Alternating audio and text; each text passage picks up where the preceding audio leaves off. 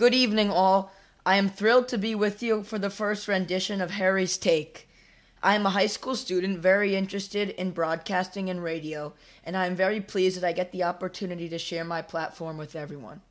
Each episode, I will be hosting guests that specialize in various topics that are prominent in today's society and culture. Today, I'm thrilled to be with a fellow N F L enthusiast and author for Sports Illustrated Kids, Spencer Broad.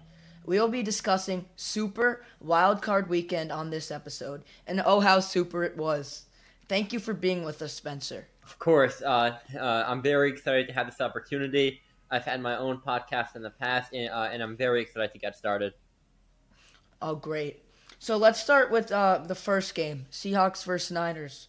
So what do you make of Brock Purdy's emergence as Mister Irrelevant, Irrelevant. the last pick in the N F L draft, and now he's a starting quarterback who put a starting postseason quarterback who had three hundred thirty-two yards, three hundred thirty-two yards and three touchdowns in a playoff game? So there are a couple you... different ways you could look at this, in my opinion. Although Purdy may not be the most physically gifted quarterback we'll ever see, um, he is a pretty smart thrower of the football. He's accurate. He looks poised in the pocket for a rookie. And while a lot of that could be attributed to Kyle Shanahan, in my opinion, he's probably the best coach in the N F L right now with this like play calling designs, his scheme overall. I still think Purdy's playing play has been really impressive as of late, and I think if he can if he can uh, pull off a run to the Super Bowl, he should be their starter next year. What do you think? Yeah, I think also Shanahan's system is very quarterback friendly, as we've seen Garoppolo, who's who's came from New England, and he had a very successful time in San Francisco. So I think he works with the quarterback a lot to make sure that they're successful, and I attribute a lot of Purdy's success to Shanahan as well. And I also think that Purdy's just playing at a high level, like some of the best of them right now, and I think it's very impressive, especially that he was the literal last pick of the draft, and he's exceeding all expectations. Absolutely.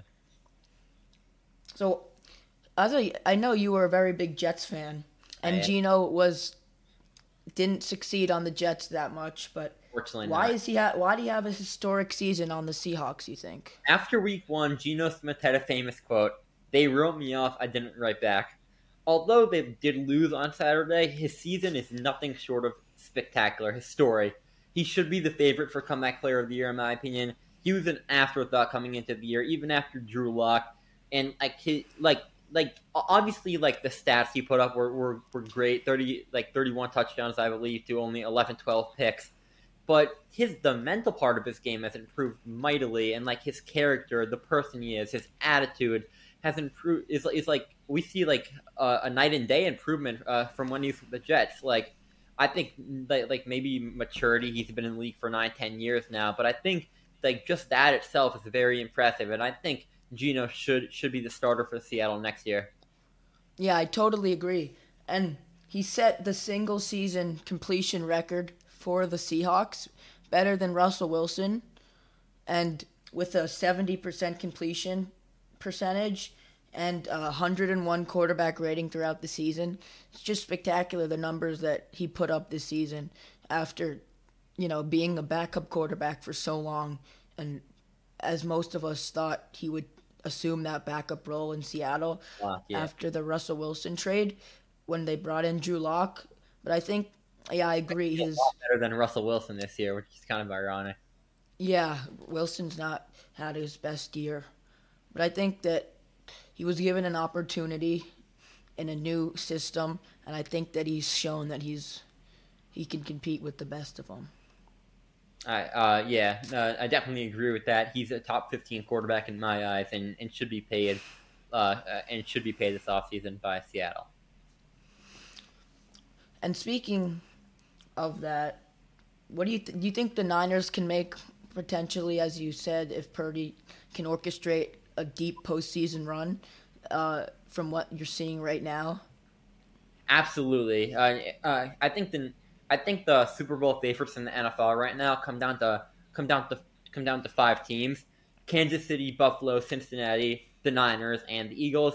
Um, and I think I think the Niners have a very good chance of winning it all. While they, while they aren't my pick to win it all as of right now, uh, and I'll explain who my pick is at, an, at a, uh, towards the end of the video, Um, I still think it's very impressive what Purdy is doing, and I could see them at least making it to the Super Bowl. Um, like them going into Philly, say they win this week and the, and the Eagles beat the Giants, is going to be a tough task, especially for a rookie Q B. But with this coaching staff, with this historically good defense, I think if there was a Niners team to do it, it could be this one. Let's move on to the second game of the weekend, which was certainly a thriller, the Chargers versus the Jaguars.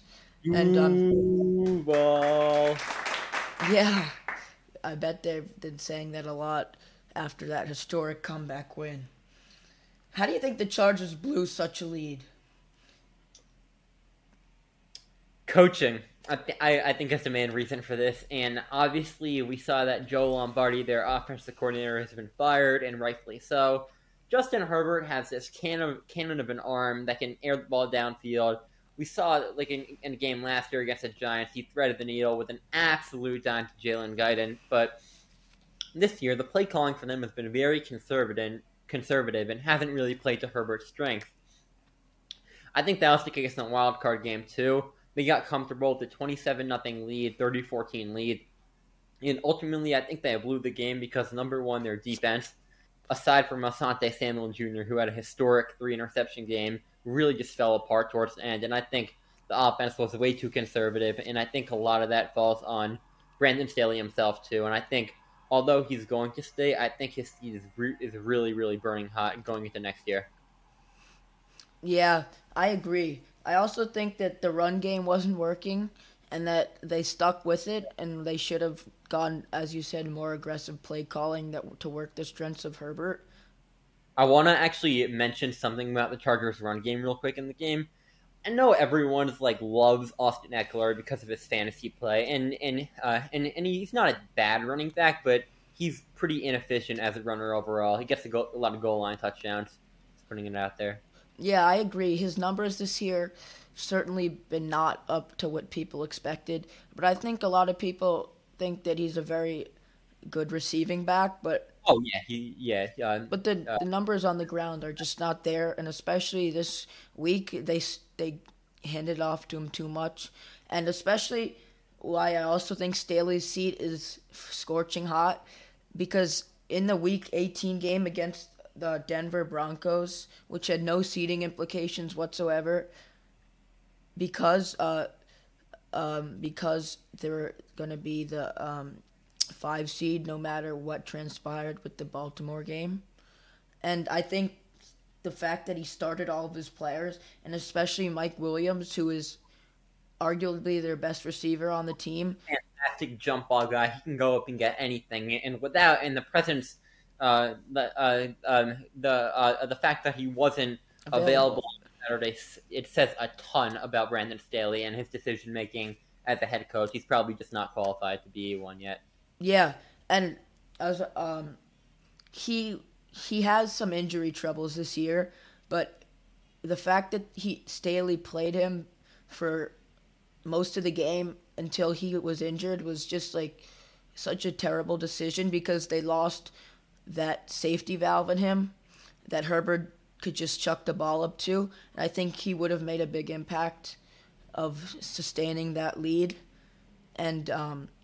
Yeah, it was just a bad decision by Staley to keep the, those players in. Completely agree. And what do you think of uh, Trevor Lawrence? Who do you think would be his best comparison right now to like an elite guy? I would say he reminds me of a Josh Allen because of his. He's a big guy. He has a big arm. He can run physically. I just want to see what you think about who do you think is his best comparison right now. Yeah, um, I, I think Allen's a pretty solid com- uh, comparison. I think Allen's arm talent is a little bit better than Trevor's, but I think Trevor's decision-making to make up for that is a little bit better. Um, so I think he's kind of a hybrid of Joe Burrow and Josh Allen in a way. His decision-making, while inconsistent at times, has improved mightily from uh, his rookie season. He uh, offers solid rushing ability. He can make any off-platform throw, and And his um, his ability to throw into tight windows is one of the best in football. I think the Jaguars are lucky to have Trevor Lawrence, and um and, and it just shows what a difference a year can make in terms of coaching. Doug Peterson now uh, uh, taking over the reins there. He's done wonders for Trevor Lawrence, and with Calvin Ridley next year, I think that offense is only going to get better. Yeah, I, I do agree with you that Peterson, who is a veteran coach, he's coached some big-time teams. Like uh, he won the championship with the Eagles, and I think they were incredibly lucky to have gotten him, and I think he developed Lawrence tremendously. His numbers from this year are astonish, astonishing, astonishingly different from year one, and I think we can accredit that to Peterson, but I also think the offseason moves they made to bring in guys like Christian Kirk and um, Zay Jones, was it? Uh, Zay Jones, and also, speaking of their offseason moves, uh, a move that a lot of people critiqued at the time, and rightfully so, was Evan Engram, but he's been he's been a top eight tight end this year.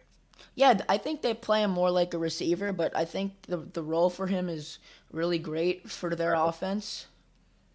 And I think that it also shows how players can thrive in different systems, because with the Giants, he was a mediocre tight end at best. And I think how he's incorporated into their offense is also like a, is also a product of Peterson's system and coaching. So I think he, yeah. yeah. All right. This game, I think, was my favorite game of the weekend, the Bills versus the Dolphins. You know, everyone, the Bills were a heavy double-digit favorite. Skyler Thompson, the third-string quarterback, was um, quarterbacking the Dolphins after Bridgewater's finger injury. And I think um, some may argue the Bills underperformed, and most may argue that um, the Dolphins just played a great game. But obviously, it resulted in a Dolphins elimination. But why was the game so close and so much different than what people expected? Like, um, first off, hats off to the Dolphins. This was honestly way cl- much better of a fight than I expected them to put up. Um, uh, I thought I thought the defense wasn't awful at times, even even though the offense was pretty bad. We'll get to the thirty-one points, but I think this game is about the Bills' mistakes on offense. Josh Allen did not have his cleanest game at all. He had a couple couple bad picks, mm-hmm. and the offense overall was very erratic. And uh, and uh, and I think sometimes they were. Uh, I feel like they got too comfortable. They were up seventeen nothing. They were like, "Oh, we're gonna we're gonna cruise to victory." But I feel like their coaching uh, uh, it, it got a bit too conservative, um, and and uh, and I feel like that led to Miami coming back. Ultimately, Buffalo is the much better team, and Josh Allen had a couple touchdown passes late in the fourth quarter. But I think that this game, uh, I think it, uh, the Bills should be kind of worried, um, especially even playing a team like the Bengals this week, who the Bengals are going to be ready to play. Joe Burrow is going to be ready. That defensive line is going to be ready. And I think this this next uh, this game says more about the Bills than than it, than it does Miami, because because uh, Buffalo is a um uh, they're pretty vulnerable. Mm-hmm. Yeah, I was saying how. Uh, a lot of people think the Bills underperformed, and I totally agree with you. Allen's two picks really cost them, but I do give credit to Xavier Howard. Uh, the one of uh, the first pick was outstanding, and I also think that Allen's numbers were particularly, uh, uh, let's say, underwhelming because some drops by receivers. His receivers had some key drops, but you could also say the same about the Dolphins. But I think, oh yeah, so, yeah. Um, uh, the Dolphins had a ton of drops, more, even more than the Bills, I think. Yeah, and I think yeah, I think that um, the Bills uh, hosting Cincinnati this Sunday is especially a powerful game, because that was the game where Hamlin was injured and they never got to play that game in yeah. its entirety. So I think a lot of emotion is going to be brought by both sides, and I do think that the Bills look vulnerable because of this performance against a third-string quarterback. So I think it's going to be a great fight. Uh, who do you think will win that game? I think the Bills. I think they're going to get it together. Yeah, uh, I think it's going to be a shootout in my opinion, but I think Cincy's the better team. Yeah, but I think – well, we'll get to it later about how the Bengals played, but – last thing about this game is I think a lot of people were critiquing uh, McDaniel's clock management. I just want to see what you have to say about that. There's um, his clock management was not great by any means, but he's a first-year head coach, and and those those struggles are expected. He was very solid all year. Um, inconsistencies are expected from a rookie head coach, especially one that that's just coming off being a coordinator. It's like first-time head coach. Like some new head coaches this year were veterans, but ultimately McDaniel's offensive creativity this year was, was quite solid and something the Dolphins uh, haven't had in quite some time. And I think Miami fans sh- um, sh- um, sh- uh, sh- uh, should be lucky to have McDaniel as their coach. He seemed to have a great re- relationship with Tua, the mm-hmm. players have all a great personality. And I'll I'll just say, I don't think Miami would have been that close in the game with Brian Flores. Yeah, I think McDaniels has really developed Tua as well. He, before his concussion issues, he was one of the most kind accurate. Of like type scheme as he was in San Fran last year. Yeah, he was one of the most accurate quarterbacks in football when he played, and I think a lot of that is because of the the fostering of his relationship with McDaniels. But I do think that McDaniels, because the clock management was like a constant issue, it wasn't just a one-time thing on that uh, fourth and one at the end. I think that there should have he should have handled it better, but I also think that Skyler Thompson was also having trouble uh, getting the guys lined up and such. So I I don't think it's totally his fault, but I think that he could have definitely eliminated some of those penalties or. T- because they burned so many timeouts so early in the game, and I think that cost them at the end as they were trying to stop Buffalo. Uh, uh, yeah, absolutely. All right, so this game was a fabulous one, too. We were really lucky. We have the Giants and the Vikings, and I think the Vikings coming in at the um, three seed had a really good year record-wise, but they've won most of their games by one score, and mm-hmm. Daniel Jones has really come on this year. He was phenomenal on yep. Sunday. No, uh, this is from someone who, heading into the year, even like for the last couple of years, have has heavily critiqued Jones, especially his decision making. But this year, he's been a top fifteen Q B. And while yes, a lot of that can be accredited to Brian Daboll and Mike Kafka, his like his decision making, um, and just the way he's incorporating his receivers, making the right reads. Uh, Not locking on to his first read, I think is extremely impressive, and I think, and I think that's a big reason they won the game on Sunday. Yeah, he had a phenomenal game. He threw for over three hundred yards and two touchdowns with sixty-eight percent completion, which is phenomenal, especially for a guy like him who's never played in a playoff game and who was, as you said, heavily critiqued and. Many people would argue that his job security was unstable coming into the year if he didn't meet expectations or exceed them, rather. And I think he's done just that. And I think that the Giants and Eagles game is going to be an off. It's going to be tight, yeah. Yeah. So what do you think about Kirk's decision to check it down on fourth and eight? If there was probably one play to describe who Kirk Cousins is, I would say that's him because – Um, from his beginning of his tenure with the Vikings, even from back in Washington, he's always been this slightly above average to average quarterback, and I feel like this game and this season really defined that, these last couple seasons. Like, the Vikings are always going to be at least a decent team with Kirk mm-hmm. Cousins. They're never going to get over that hump, and it just showed. He could have taken a shot downfield, or, um, uh, or I don't know if they had a timeout, but, like, just checking it down there was not the right idea at all. And, and it, yeah, as I as I said before, uh, restating my previous point, Kirk Cousins is a game manager. He's not going to win you games, but he's not going to lose you games. And in that case, um, uh, you, uh, the Vikings needed someone to take them over the top. And I think I think that if they get the chance, Minnesota should kind of draft a developmental guy this offseason, mm-hmm. like even like Anthony Richardson, if he falls to them. Maybe they can even trade up to get him. He could sit behind Kirk for a year or two because I think that offense with Jefferson, Dalvin Cook, and now T J Hawkinson could be a, a lot more prolific with, with a better Q B. Yeah, I agree. Their offense is arguably have some of the best weapons in the league, and I think the fact that they were eliminated in the wild card game is telling of to who to what that franchise kind of has been as of late. They've always been, as you said, like a pretty decent team. But they're never really gonna get make a deep playoff push because of that defense, or because of his Kirk's decision making. But I think that this year, uh, with the addition of Hawkinson, they really became more dynamic in that sense because it opened the field up a lot more because they had that inside threat. But I think that I, I don't think the Vikings should have lost this game by any means, and I think that a lot of the fault goes to the defense on that one because they let up thirty-one yeah. points against the like Giants. They fired their defensive coordinator, Ed mm-hmm. O'Donnell, today. And uh, it's a deserved firing. The defense does have a lot of star talent, and they just couldn't perform in the biggest moments this year.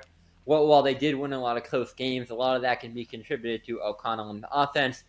And the defense let up forty points to Dallas, thirty-eight points to Green Bay, and thirty-one points to Daniel Jones. That's over thirty points in three of their biggest games of the year. So, I, I, yeah, I, I think the Vikings defense let them down too. Yeah, especially that secondary. Mm-hmm. And uh, what do you think the Giants need to do to take down the Eagles being the number one seed? They've had a week of rest, and I think that they're a very hot team. Although they did have kind of a slowdown with the injury of Hurts, I think they're coming out firing. Uh, Hurts' return in Week eighteen sh- sl- shows no signs of him slowing down, and I think he's going to be especially hot for this game. So what yeah. do you think the Giants can do to try to minimize him as a playmaker or try to kickstart their offense like they did against uh, Minnesota? Well, Luke Martindale, the Giants' D coordinator, formerly with Baltimore, is like infamous for like his like blitz blitz packages. I don't think that's going to work fully. I'll be honest with you. Some Q B spies might work, but I think Hurts through the ground is going to have a very good game. Mm-hmm. It's going to be about Adoree Jackson and that Giants secondary, um, the, the, like like preventing um, Devontae Smith, Dallas Goedert, uh, A J. Brown from having big games. And if they can do that, the Giants have, have a seventy-five percent chance of winning, in my opinion. On the other hand, they just have to replicate the same success they had passing the ball last week. Mm-hmm. Same strategy, uh, um, just like run the ball a good amount with Barkley, maybe a little more than they did last week. Keep running it with Jones. He's a very solid runner of the football. Isaiah Hodgins has been solid. Richie James, even even Darius Slayton, Daniel Bellinger. Um, the Giants' weapons aren't eye-popping on offense, but, but they have been productive as of late, mm-hmm. and a lot of that can be contributed to coaching. The, uh, Brian, if Brian Daboll out coaches Nick Sirianni and the Giants defense does just enough to hold Philly under twenty-five points, the Giants can win this game. Yeah, I think that their blitz packages need to be modified because of uh, how dynamic Hurts is as a runner and a passer. So I think I agree a spy is a good idea to try to keep him in the pocket. And I think that also... I think that uh, they also need to just stay consistent with Barkley, even if it doesn't work in the beginning, because pounding away at that run game is ultimately, I think, going to be the difference, their success on the ground. I think that Daniel Jones is going to put up an, another nice game, but I think it's ultimately going to come down to how well Barkley can rush and Daniel Jones can make plays. I, yeah, I think in the end, Philly is going to win this game. Yeah. I, I'm, I'll, I'll say... thirty-three twenty-eight, but but I think I think it could really go, go either way. Yeah, I also think Philadelphia is going to win, especially as I said, Hurts is fully rested, and I think he th- they're very confident in him, and I think that they have all the confidence. Sirianni has all the confidence in the world about Hurts and trusts him to do his thing and make good decisions, and I think he'll do just that in this one. Yeah. Uh, good point. That's going to be a good one. But back to Sunday night, this last week was Bengals versus the Ravens. Tyler Huntley coming in, trying to uh, win the Bengals. If you guys played the uh, Baltimore the... fired their offensive coordinator, Greg Roman, today. About time. Oh, yeah. Um, Tyler Huntley trying to win a playoff game for the Ravens, who've had a pretty up-and-down year, who mainly relied on that defense holding the opponent to very little points. And I think they did hold Cincinnati to a quiet game, and Burrow had a very quiet game. And I think the defense performed, but what do you think happened on the offensive side of the ball? That fumble at the goal line was an absolute killer. Mm-hmm. Um, uh, I don't care really about the play call. It was just like play call wasn't good. They could have done like a like a uh, even like a bootleg, something like that. Mm-hmm. Run up the middle with Dobbins, and Dobbins like uh, expressed his frustrations in, in post game interviews. He was like, "If we had Lamar, we'd probably win. Why didn't I get the ball more?" And although I wouldn't have done the same in this situation, I, I definitely don't blame him for doing so. Um, D- Dobbins has been efficient throughout the year, and I think he should have gotten the ball there on the one-yard line. And I think throughout the game, they should have fed Dobbins the ball more. Tyler Huntley is not a good thrower of the football. He's like a Walmart Lamar Jackson, probably even worse. Good backup, can sometimes win you games with the phenomenal defense, but the the the uh, the Bengals defense is pretty good. And with and without Lamar with without Lamar Jackson, Baltimore's offense was at a clear disadvantage, especially with that horrific wide receiver core. Yeah, but the thing is, I also think that the play call on the, I think it was the two-yard line, was especially ineffective because uh, he's not, Huntley's not necessarily the biggest guy. He can't really pack a punch on a Q B sneak, so he tried to use his athleticism to go up and over, which, as we saw, was clearly the wrong choice as he didn't make it close to the goal line. And I think that the play call is kind of the reason for that because of the distance away from the goal line, being that it was two yards, not like a foot or a yard away, which going over is probably more effective. Yeah. So I, I think that they probably should have done what you said, like a bootleg or handed it off. And it was, I th- yeah, it was at like the like it was at like the one and a half yard line. Say it was at the four yard line, like maybe a pass there. If it was on like the half yard line, uh, maybe you could run it over there. But but like there, I th- there's still a risk. Yeah, and I also think that uh, before that, the Ravens looked like they were going to win the game because of that defensive performance. But as we see, saw, that fumble clearly shifted the momentum. Uh, Baltimore was about to take the lead, but it ended up being a Bengals touchdown. And I think defenses who can make game deciding or changing plays like that are going to help you win a lot of close games like that one. Yeah, uh, exactly. And I think with Lamar Jackson, Baltimore probably does win this game. Yeah. What do you think? I agree. But I do think that Lamar's time in Baltimore is coming to an end, especially because he didn't travel with the team to the game, even though I think he was able to, physically speaking. And I don't, I'm not really sure what the drama is from the inside of the clubhouse there between him and Harbaugh. And Harbaugh, but I do th- that's their Q B next year. What, now, like like Harbaugh and their G M had a press conference today, and they're like, "We're confident in getting a deal done with Lamar," but like they said that last offseason, and they weren't so confident in it. So I I wouldn't be shocked if Lamar goes elsewhere. Yeah, and I agree, and I think that I think that. The fact that they want to tag him so badly if they can't reach these agreements shows a lot. As I said, they really think he's their guy, which he has been for them, but it ultimately comes down to what he wants to do. And I think that he does want to go elsewhere in search of a huge contract. Exactly. And especially because that receiver core is really, there's no good weapons on it. Uh, like Mark Andrews, he's a great tight end, probably a top five tight end in football. Definitely. But after Rashad Bateman went down, they have James Prochet as one of their top receivers, Sammy Watkins. They really don't have much at all. But I must say, DeMarcus Robinson's touchdown was a nice like, route.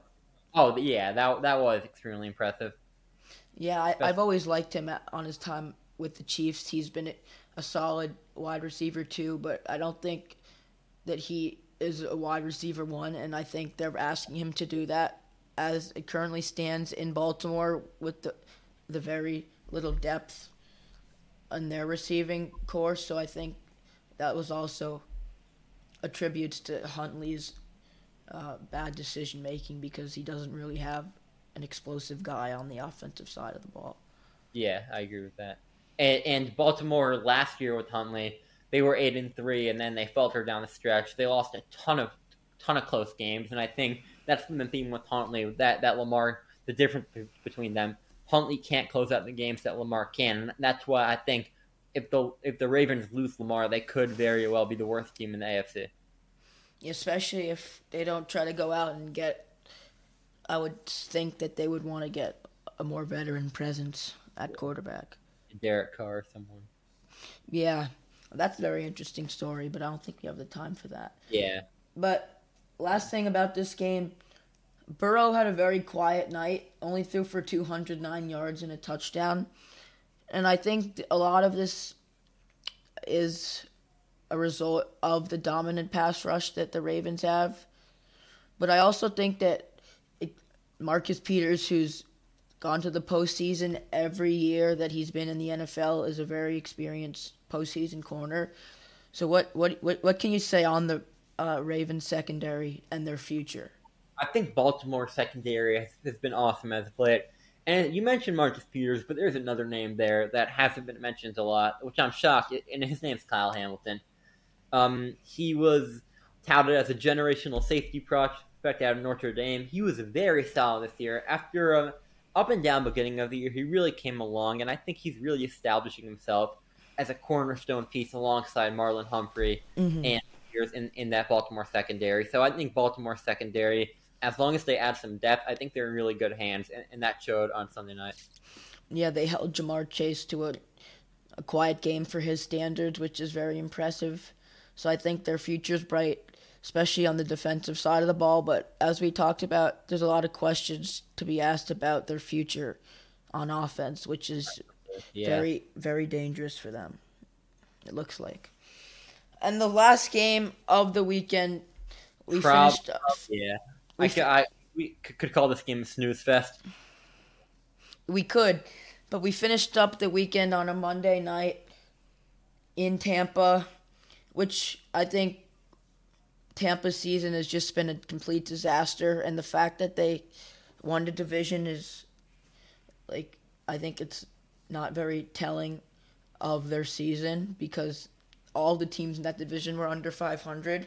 Uh, yeah, and I think I would have honestly loved to see Carolina in the playoffs. Yeah, I, I I was pulling for them down Sam, the stretch. Yeah. I, I, I wanted to see uh, Sam Darnold in the postseason.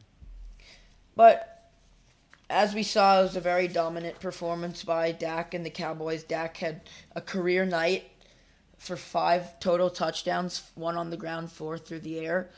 And I, I want to see what you have to say about his season, his decision-making. He th- he's thrown fifteen interceptions this year, which is tremendously high, but in this game he seemed to have made really good decisions. And what can you say on his inconsistent decision making? I have I have a ton to say about this, but let me just say one thing.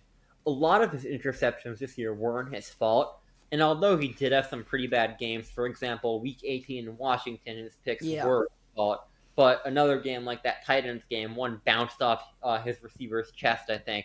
And, like, how is that supposed to be a, the quarterback's fault? Like, he clearly threw right to him. And I think as long as Dak plays precise, as long as he's accurate, and he doesn't force the big-time throws that we sometimes see him do, mm-hmm. I think this Cowboys, I think the sky's the limit for this Dallas team. I think um, I think if Kellen Moore's consistent with his play calling, I think that Dak's going to flourish as he did on Monday night. Uh, C D Lamb's a great receiver. Even T Y Hilton, solid. Good backfield with uh, Tony Pollard there, and a good O-line. So the situation is, is uh, I think, is is uh, pretty spectacular for Prescott most mm-hmm. of the time. It's up to him just to just to keep the ball out of harm's way. Yeah, I agree. They really don't have any weaknesses on the offensive side of the ball, especially. They have the veterans like Tyron Smith and Zach Martin on the line. Who've, they've also mentored some young guys. And I think their line is spectacular, and especially as you touched on, the uprising of T Y Hilton's return has been truly sensational. He's a guy that was a big-time name in Indianapolis. He's kind of fell off in the past few years, but he we, he kind of makes an unexpected return in Dallas, which I think no one really saw coming. And I, I the fact that he's been a factor late in the season, I think it shows that I think it's a, a testament to his career in general. He's been a very solid receiver throughout his career, and the fact that he could come into this new team and make a difference late is very remarkable. So I think yeah. Dak is in very good hands in that sense. CeeDee Lamb, Michael Gallup, Noah Brown, who's been phenomenal. Dal- Dalton Schultz still. Yeah, he's had a lot of touchdowns recently, so I think uh, I agree. Dak, the game, and I think the game next weekend in Santa Clara really comes down to Dak's decision making, because yeah. that defense with Micah Parsons at the helm is phenomenal. I don't really, I don't see any weaknesses there. They have a great pass rush, especially uh, Micah Parsons on the outside.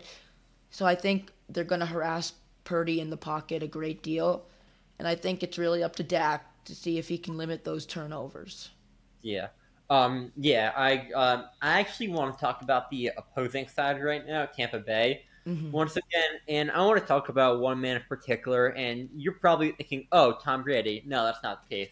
Todd Bowles. Um, the Bucs did fire their offensive coordinator, By- Byron Leftwich, but as a Jets fan, I've seen Bowles fail over and over and over again.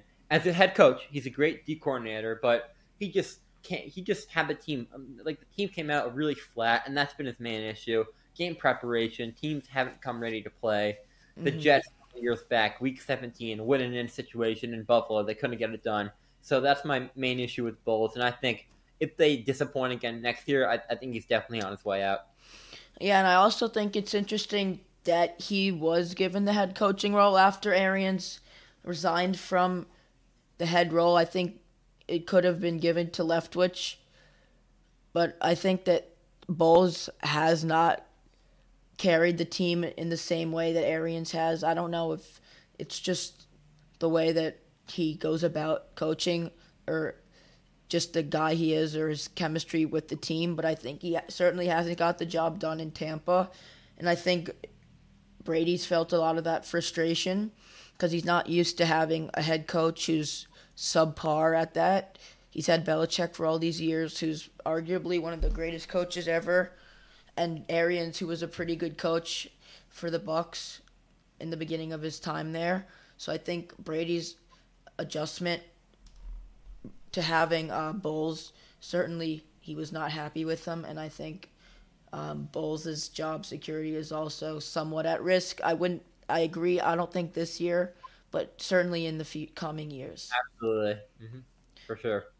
But what do you what do you make of um, uh, the Buccaneers' run game this year? It's really not been effective whatsoever.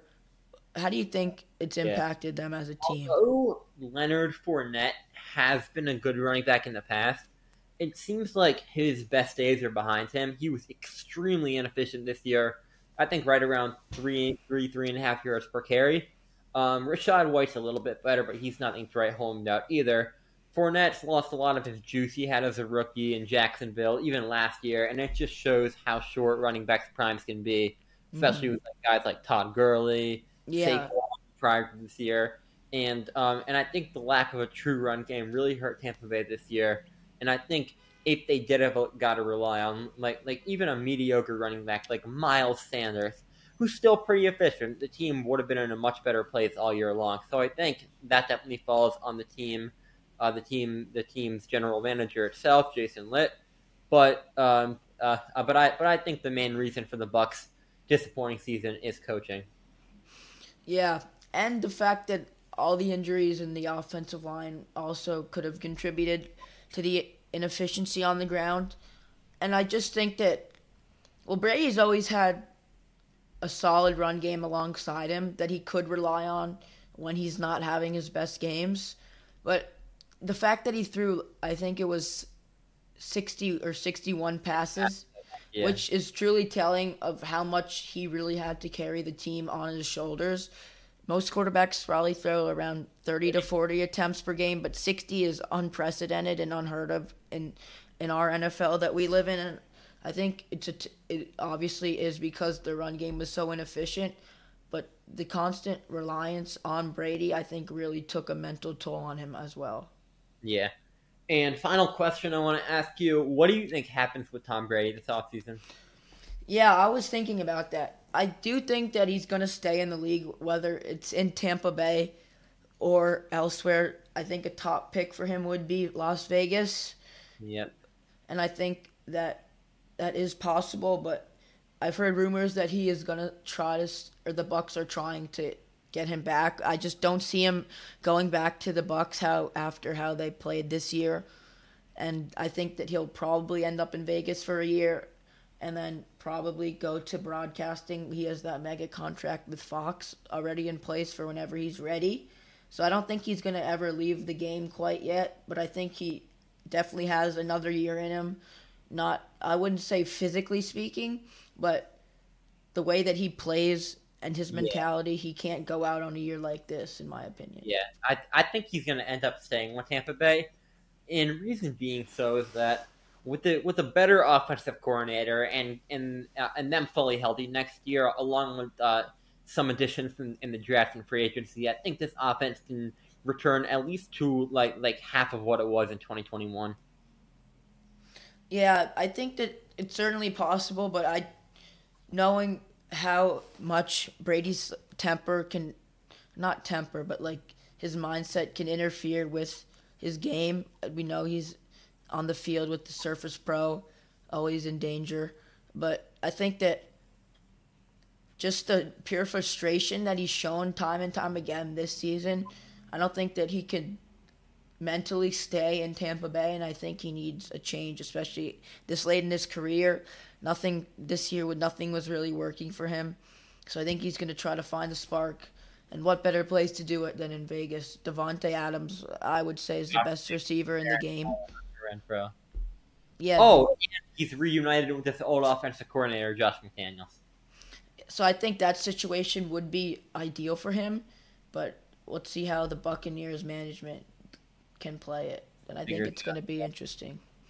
Well, thank you. I think we're out of time, but thank you so much for being with me. It was a great yeah, event. Yeah, um, uh, I'm really happy I got this opportunity, and I hope to join sometime in the future again. Thanks for having me on. Oh, great. Thank you all for listening, and another episode will be coming soon. I'm ho- I hope you enjoyed the first episode of Harry's Take. What's your take?